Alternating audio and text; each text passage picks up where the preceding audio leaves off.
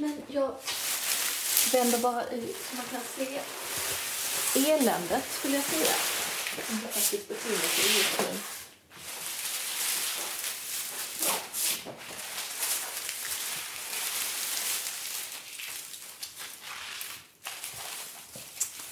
Så fastän jag har gjort såna här vävar ganska länge nu så är det som att jag fortfarande inte kan styra så väl över processen utan att jag de går i stå de här vävarna och att jag blir väldigt osams med dem. Eh, att jag behöver arbeta mig upp nästan till någon slags frustration för att de ska, det ska hända någonting.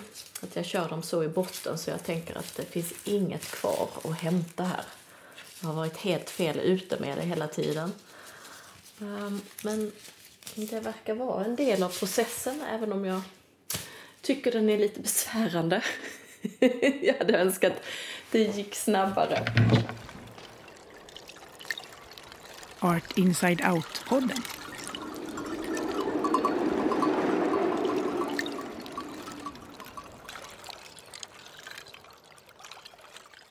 Petra Johansson träffade konstnären Kristina Myntzing i hennes tillfälliga ateljé på Helsjöns folkhögskola där hon bor och arbetar tillsammans med de andra residenskonstnärerna i residenset Skift Eskult i Kungsbacka kommun hösten 2018. De pratade om konst, kulturarv och kvinnors arbete.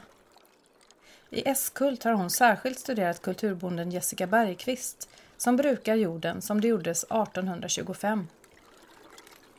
Kristina funderar över om ett sorts kroppens arkiv, ett somatiskt arkiv, kan utgöra ett kulturarv. Det här är då en, en väv jag har hållit på med här i Eskult som är kring det somatiska arkivet, alltså kroppens minne. Um, eftersom jag har tänkt eh, mycket kring vad som är vad som finns kvar på en plats som Eskult. Att det är så eh, tyngt kanske av politiska och ideologiska eh, val och riktningar eh, som gör att Eskult ser ut som det gör. Eh, och då så är min spekulation i alla fall att kanske är det enda som finns där som är eh, har någon slags mm, fysisk koppling och är reellt är det här somatiska arkivet som Jessica och Thomas har då som går och är bönder på Eskult och har gått och försöker arbeta utifrån de 1800 1800-talsverktygen. Jag tänker att de, de känner i sina kroppar på samma sätt som man gjorde 1818 som nu, eh, 2018. Och att det finns någon fin länk där. Um, och sen så finns det naturligtvis, jag skulle egentligen bara vilja ställa ut Jessica och Thomas. Men jag gör ju såna här flätverk så då försöker jag liksom hitta eh, ett sätt att formulera det eh, i de här bilderna. Så Jessica och Thomas, de är bönder på Eskult nu. Ja. Och då tittar du på deras eh, kroppar och hur att bruka jorden på det här ålderdomliga sättet som de gör. Hur det påverkar Ja. deras kroppar idag. Så du hamnar i nutid. Jag hamnar helt i nutid, men eh, samtidigt så är det ju en återskapelse av vad man tänker kring det här jordbruket. Men med dem, den begränsningen att jag kan se att varje tid egentligen eh, tror på att de har förstått historien rätt. Och att det är något som är väldigt, det är något väldigt vackert i att man tror att man har hittat rätt. Men sen får man liksom tio år senare revidera och säga nej, muren skulle inte vara där, stenarna skulle inte liksom ligga på det sättet utan de skulle vara så här. Eller vilken tid är det vi ska bevara? Vilken historia är det vi beskriver? Mm. Om du vill beskriva hur dina verk ser ut då? Hur skulle du med ord eh, beskriva dina flätverk? Ja, just nu är det ju en dålig dag att beskriva dem på i och med att jag tycker de ser ut som skit. Men eh, för det mesta så brukar jag använda mig av collaget som en, ett sätt att sammanfläta olika idéer. Lite som en... Eh, mindmap är ju ett hemskt ord, men eh, som någon slags sammankopplande av olika idéer och tankar. Eh, och medan jag sitter så Ehm, jobbar jag först med ett collage i Photoshop där jag tar in olika element som jag eh, tycker är relevant och försöker hitta en komposition. Och för det mesta så trycker jag ut det på vinyl ehm, och sen så strimlar jag det, skär jag sönder. Det är en ganska aggressiv handling egentligen det här dekonstruerandet av en bild. Och ganska stora vinyler. Ja, precis. Ehm, jag tror att ehm, ja, det har kommit fram till att det är mycket roligare att göra dem så att de blir fysiska, så att de, de tar plats. Både. Så Jessica på den här bilden är överdimensionerad. Jag vet inte riktigt, kanske tre gånger så stor som hon är eller någonting sånt. Så hon är väldigt, väldigt fin i alla fall på ursprungsfotot. Um, och sen så strimlar jag och sen så flätar jag ihop och ibland så jobbar jag med naturmaterial. Eh, men i Eskult så tyckte jag att det var ännu viktigare och bli ännu mer, ha någon slags eh, större krock mellan det som är Eskult och det jag eh, tar med mig. Så det är olika polyband heter det. Vanliga presentband som jag har flätat in. Så det är plast på plast. Och jag ska hänga det på en oerhört vacker eh, ålderdomlig eh, ladugård. Med fantastiskt fluorescerande grönt mosstak. Så det blir en, en estetisk fröjd att få lov att hänga upp verket där på den väggen. Ja. Och du kommer ur den här frustrationsfasen. Vi pratade lite tidigare om att det är en del av arbetet, att betvivla sitt eget verk, att liksom ha den här brottningen. Ja, tyvärr verkar det vara så. Jag går tillbaka och ibland så har jag skrivit dagbok och jag försöker dokumentera att, eh, och komma ihåg att så här frustrerad blir jag eller så här hemskt ser det ut under ett tag och att jag måste verkligen tänka att nu finns det inget kvar att spara och då tar jag fram saxen och klipper. Och ibland så kan det bara bli en liten, liten bit kvar som blir den som blir den förhoppningsvis relevanta delen. Och att det som jag tänkte under tiden var kanske inte så viktigt eller eh, de olika eh, element som blir för mycket för bilden. Men sen så har jag också fördelen av att då ha en långsam process med att sitta och fläta. Då har jag också chansen att faktiskt eh, förstå och fundera kring vad det här är. Vad är ämnet? Vad är vad är den riktiga kärnan? Så att det är också en del i processarbetet. Mm. Själva tiden. Du, nu står du rakt på verket här. Och ja, på alla. Det är lite omild eh, behandling. ja, jag började först med att trycka ut mina såna här flätverk på tjusigt fotopapper. Men det passar mig inte alls, utan det här är vinyl så att kladdar jag, spiller jag, jag går på det. Jag har mycket omild behandling av det och det trivs jag med. Det ligger på golvet. Jag brukar, eh, om jag inte har stora bord så ligger jag och flätar rakt ner eh, på ytan för att de här vävarna innan jag har fixerat dem är de också ganska sköra. Eh, de är så sönderfrätta så att de, eller sönderskurna så att man måste fixera dem innan man flyttar dem. Ehm, och där är ju också något när man jobbar med arkiv, att man har det här med minnet och minnet som fräts ut och som försvinner bort. Det finns på något sätt också inkluderat i den här ehm, arbetsmetoden mm. jag har arbetat fram. Ska vi mm. sätta oss ner lite? Mm. Vi lånar en av de där eh, stora rullarna. Mm. Jag sätter mig lite nära. Ja, precis. Mm. Det blir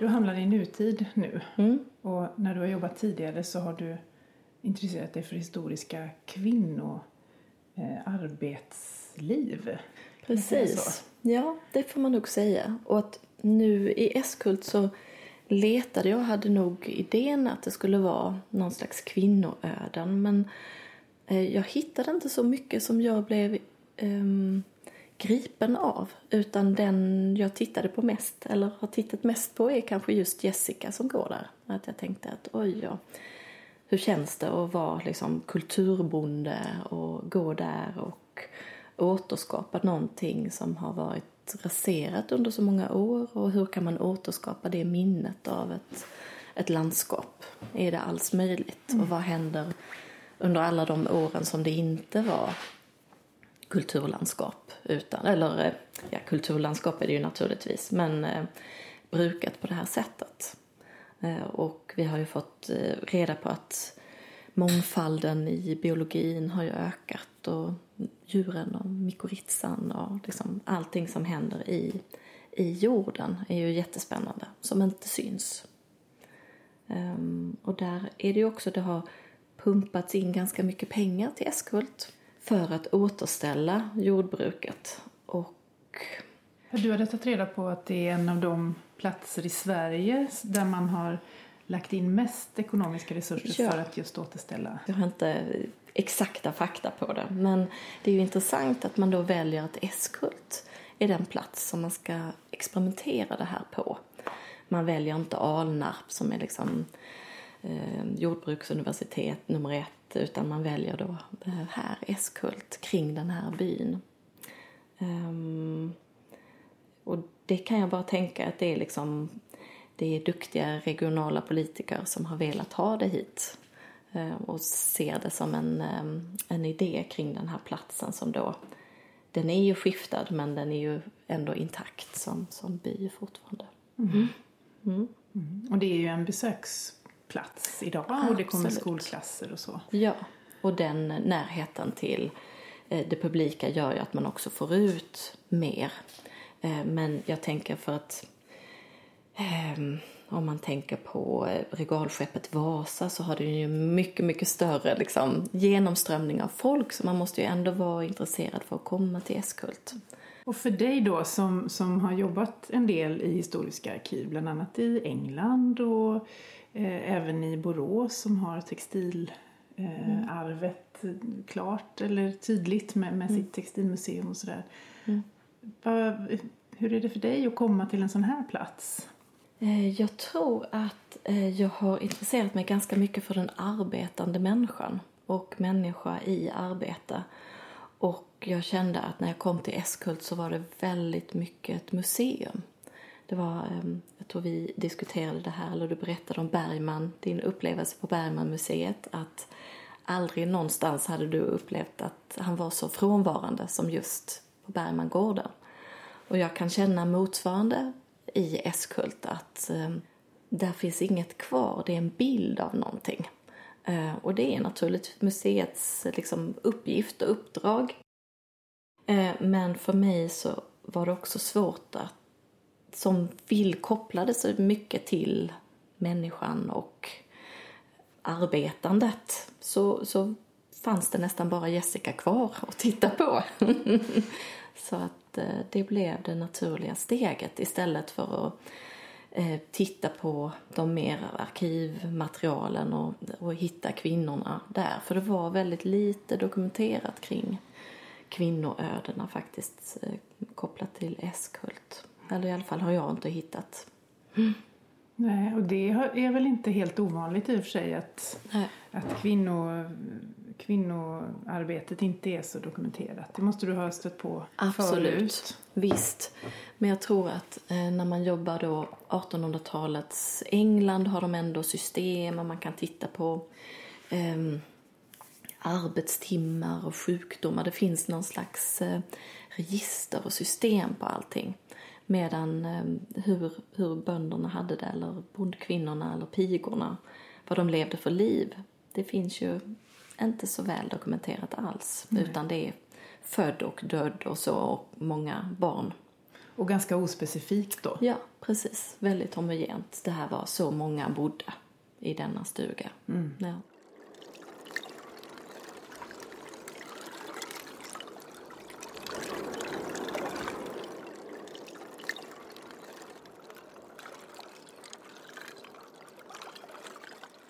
Jag tror att jag kände det lite som att vi kom till, till Skansen och att det blev svårt för mig att eh, känna att jag skulle grotta ner mig ännu mer åt det hållet. Utan det jag kände för att aktivera den här platsen så behövde jag snarare ta in samtiden än ytterligare mer historia. Eh, och sen så hade vi den här, det stora valet nu här i september som gjorde också att jag kände att Eh, det blev en politisk arena det här med kulturarv och att det finns så väldigt spritt i samhället nu, ett intresse för vad kulturarv är.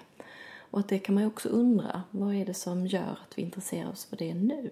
Liksom, vad är det i vår tid? Man tänker eh, nationalromantiken kring eh, sekelskiftet 1900 och nu så kommer vi tillbaka och har någon slags sån här vurm för att hitta vem vi är Ehm, genom att titta bakåt. Och det blir också istället för att tänka, eller jag tycker inte istället för utan jag, jag tycker naturligtvis att eh, kulturarv alltid har varit en politisk arena. Men det blev extra tydligt i valet. Um, att det var egentligen den enda frågan som alla partier vågade ta upp. Man pratade inte ideologier utan man tog det liksom någon slags bakväg genom att prata kulturarv. Ja, det blev den kulturpolitiska fråga som ja, hamnade precis. i centrum. Absolut. Mm.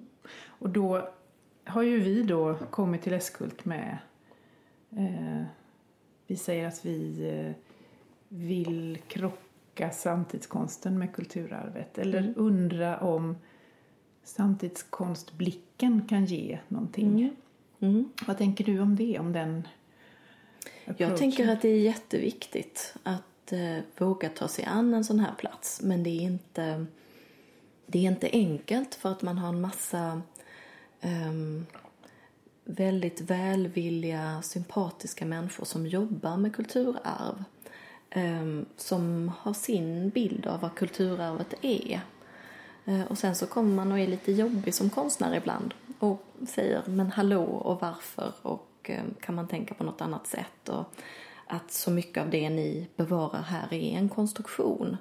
Ehm, varför bevarar man inte en tapet från 50-talet utan man hävdar att det vi tror om historien idag, att man återskapar då det till 1825. Men det är så mycket däremellan som man suddar ut. Så detta fokus med kvinnohistoria och det textila, det, det är där du är nu och rör dig liksom? Ja, det har varit i um, fyra år nästan. Mm. Så att det är ju jätteintressant och sen så att också tillåta sig att nu tar det, jag tänker genom Jessica och hennes, det är ju inte textil men det är någon slags eh, rörelse och det kroppsliga minnet i kropparna. Och det tänker jag att det är så lätt att applicera också på textilarbetare eller eh, man sitter och broderar eller eh, den här mm. kunnandet i kroppen. Igår träffade jag eh, massa sydamer som berättade att de gjorde någon slags monotona rörelser där de skulle packa ner. De skulle mäta tråd och packa ner det i något slags, ehm, ja, packa ner det. Eh, och det var två av de här damerna som hade motsvarande ehm, erfarenhet från textilindustrin och de gjorde precis samma rörelser utan att kommunicera. Så hade de det i sina kroppar. Man packar så och man, de gav varandra spolarna på rätt sätt och det gick undan som bara den utan att de behövde kommunicera med ord. Mm. Och det är ju fantastiskt med en sån koreografi i kunskap, kroppens kunskapskoreografi. För det är också något som du har gjort, alltså koreografier, ja. dansuppsättningar kan man säga nästan då. Ja, precis. Någon blandning mellan performance och um, koreografi. Och det kommer jag också fortsätta med. Eh, och det har blivit en spin-off med detta i Eskult ehm, i Borås där jag kommer att jobba med en eh, koreograf och fem dansare.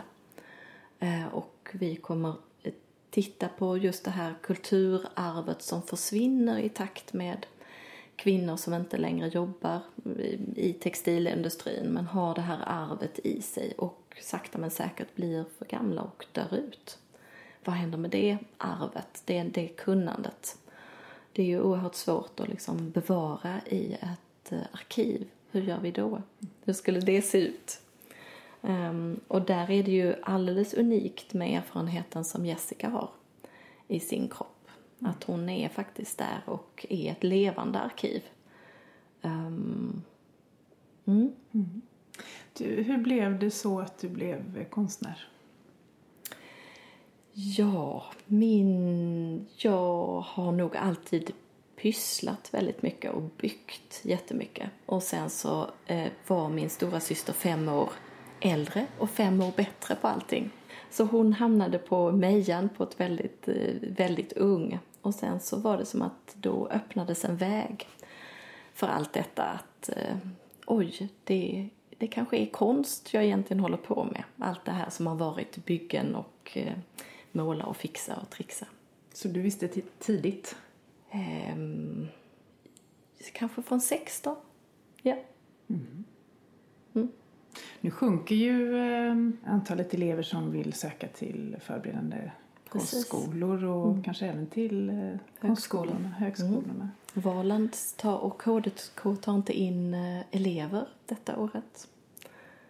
Ja. Oj, det har mm. inte jag hört. Nej. Nej vad tänker mm. du om det? Vad tänker du om det att vi liksom... Jag tänker att det är jätte, jättefarligt. Jag har undervisat ganska mycket på förberedande skolor. Jag tänker att alla borde få gå på konstskola oavsett vad man vill göra med sitt yrke. Jag tror att det är ett eller två år till reflektion kring sig själv, kring varandet, kring problemlösande. Jag tror att det, det kan inte finnas en mer en finare förberedelse för livet än att gå på konstskola.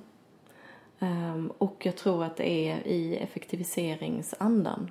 Eleverna är så rädda för att de inte får den utbildning de ska ha för uh, framtida yrke. Och det är pengarna som styr. Och rädsla. Mm. Mm. Mm. Och, och, att kunna försörja sig. Precis. Jag tänkte lite på den här, eh, du gör ett, ett annat verk också som, till Eskult som är mm. en, eh, en lång mm. streckkod och som också relaterar till Hallandssömmen lite grann. Ja, jag blev jättefascinerad av den här, ska vi se, det finns det är jättebra radio. Det finns en bok här mm. som ni i radio ser så bra. Eh, men jag fick den här eh, uppslaget på hur man delar upp en Hallandssöm i olika delar. Eh, så att detta är en Hallandssömmen kunde bli 14 till 20 meter och där delades det upp i hela livets glädje och eh, där fanns pudevar och brudsärk och brudskjorta till brudgummen eh, och bröllopslakan. Ehm, allt under de här eh, vävarna som kvinnorna gjorde, eller flickorna gjorde innan de eh, gifte sig. Eh, och jag tyckte att detta var en sån spännande, spännande form. Den här långa, långa... De vävde sitt eget linne och de hade eh, häcklat och rötat och torkat och kordat alltihopa. Mm. Um, och då så har jag använt mig av formen för um, Hallands söm, eller Hallands broderi. Um, och det har blivit precis som du sa i början här, den långa streckkoden som en prislapp på vad kulturarv kan vara. Och sen så har jag fått chansen och faktiskt av Jessica få svansarna, hästsvansarna av eh, hästar som går uppe på Eskult. Så de blir som, istället för den här vanliga fransen som finns på Hallandsön så blir det häst, hästarnas eh, arbete och svansar som får finnas med där som representation från platsen. Så inte lokalt producerad konst får man kanske säga. Mm. Men Hallandssömmen då eh, skulle visa ett helt liv. Eh, ja. Men du gör en, ett verk som på något sätt visar vår tid. Ja, det blir det ju. Att man, man skannar den eh, prislappen på den här eh, varan och eh, i bakgrunden på eh, streckkoden så ligger eh, istället för vitt så ligger där alla dokument jag har hittat kring visionen kring Eskult. Så den ligger där som liksom en bild där jag också har sett hur det har skiftat från olika tider där när man började med vänskapskamratföreningen Eskult på 50-talet och deras visioner och de eh, sökte medel från kungen till liksom, dagens vision. Eh, och hur man har eh, återskapat de här stenarna som ligger i Eskult. Och liksom allt det finns under som en, som en nivå, som ett lager på den här streckkoden. Ehm, och jag måste säga, det kan låta som jag är, är väldigt kritisk, men eller inte, jag tycker att det är väldigt intressant att titta på Eskult och genom historien så har man med de allra bästa intentioner tittat på Eskult. Men att det blir väldigt naivt att tänka just det här kring um, att man hela tiden tror att den vision man har nu är den enda sanna. Och de eh, materialen har du hittat i arkiven då? I... Ja, precis. Så det har funnits, dels finns det då Vision Eskult som är den senaste, eh, om den skrevs 98 och eh, går ut nu någon gång så att de ska skriva om en ny vision. Men sen så hittade vi jättefint på arkiven i Varberg där det var en hel mapp kring olika dokument från Eskult som var intressanta. Just det, och det var folklivsrö- folkrörelsernas arkiv. Ja, precis. Norra Halland mm. tror jag. Ja. Mm. Och ni har ju varit runt på på museerna och tittat samling och ja. sådär. Och där kan man ju också se om man tänker det här med vad som har blivit invalt till våra samlingar och arkiv. Att i den här um, samlingarna i Varberg så var det, var det 70 bikupor för att det var någon intendent på början av uh, seklet som tyckte att det var jätteintressant med bikupor. Men det kanske fattades väldigt mycket av någonting annat. Så att det är också tillfälligheter eller um, politik intresse från intendenter som gör att våra samlingar ser ut som de gör. Och vad missar vi i allt det här? Mm. Vad är det vi inte samlar in? Mm. Vems historia berättar vi inte? Mm. mm. Ja, då får man ju hoppas att era verk på något sätt blir pusselbitar i, i historien. Eller stickspår. Eller... Kanske stickspår, ja. ja. Ja. Mm. ja. Vad tänker du om det? Alltså att mm. det som ni gör på ett sätt kan man säga att ni kommer till en plats och så är ni där, inte en allt för kort tid men inte heller en jättelång tid. Mm. Eh, det som ni har med er är ju era egna konstnärskap. Mm. Vi pratade tidigare om att du jobbar ju i, mm. även om du eh, gör dina verk på olika platser så är det ju en lång undersökning av kvinnoarbete och av mm. vissa frågor som du bär med dig hela tiden. Mm. Eh, vad tänker du vad tänker du att det betyder för den specifika platsen som du besöker? Mm. Jag tänker egentligen att det inte spelar så stor roll det som blir arbetet. Jag tänker att, alltså det som blir verken ska jag säga, utan det blir någon slags sidostory. Utan det som är det viktiga är de här frågorna som man, som man ställer. Det är faktiskt processen runt omkring. Jag tänker att fråga Jessica, att fundera, att prata med Vendela som får liksom fundera. Ja, det hade jag inte tänkt på. Eller oj, och varför är det så? Mm. Och Vendela är, är Intendent kanske? Eller? Ja, kan man säga. Eh, Ansvarig uppe i Eskult precis. på Naturum. Mm. Um, och att um, jag tänker egentligen att hela det här projektet är ett just att det har fokus kring processarbetet. Att det spelar jättestor roll att vi har åkt till de här olika arkiven och samlingarna, pratat med bibliotekarier, att det blir en spridning om oj, men vad håller de på med och varför är de intresserade av Eskult? Och jaha, men jag har nog en liten bok här eller snälla kom.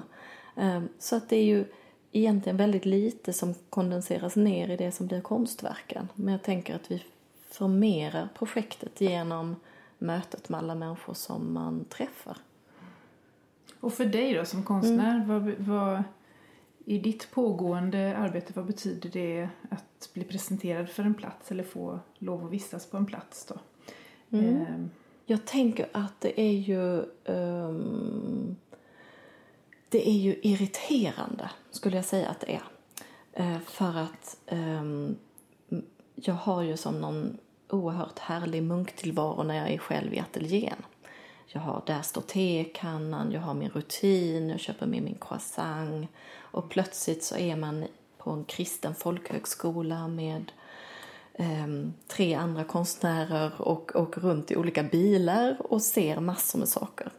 Så att hela projektet är ju på något sätt, det skakar ju om mig. Eh, och det är ju väldigt positivt. Eh, även om jag blir frustrerad och eh, liksom känner men och jag vill ju bara vara i ateljén, jag måste ju jobba, jag har så mycket att göra, jag har så mycket att säga.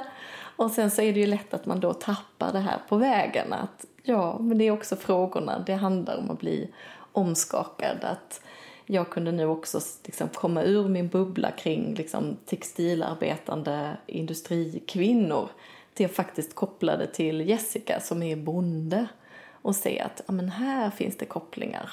Så att det är ju att få in lite ny, nytt syre i sitt huvud och eh, sitt hjärta. Så eh, nej, det är ju jättepositivt. Men som sagt frustrerande. Ja, lite då att vi stör din process. Men det påminner ju om det som du berättade om alldeles här i början. När man är i det frustrerade läget med sitt verk. Ja. När man, och i, Ja. som, där i finns det någon, någon sorts möjlighet att kanske ta nya riktningar eller Precis. Och så gäller det att man, um, i och med att man är på en plats som man inte um, har någon relation till så blir man ju också, man får ju chans till fördjupning också på ett annat sätt. Att liksom, här är det bara verket och de här och de andra trevliga konstnärerna och projektet. Det är liksom, detta är platsen, detta är scenen. Det är ett kammarspel mellan Eskult och verket och projektet. Ja, så det är ju spännande. Mm.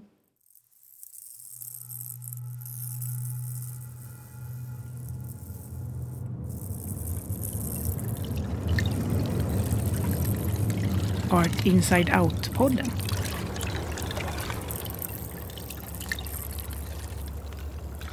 Du har lyssnat på Art Inside Out-podden. Fler avsnitt hittar du på vår kanal på Soundcloud eller iTunes. Podden är redigerad av Helena Persson.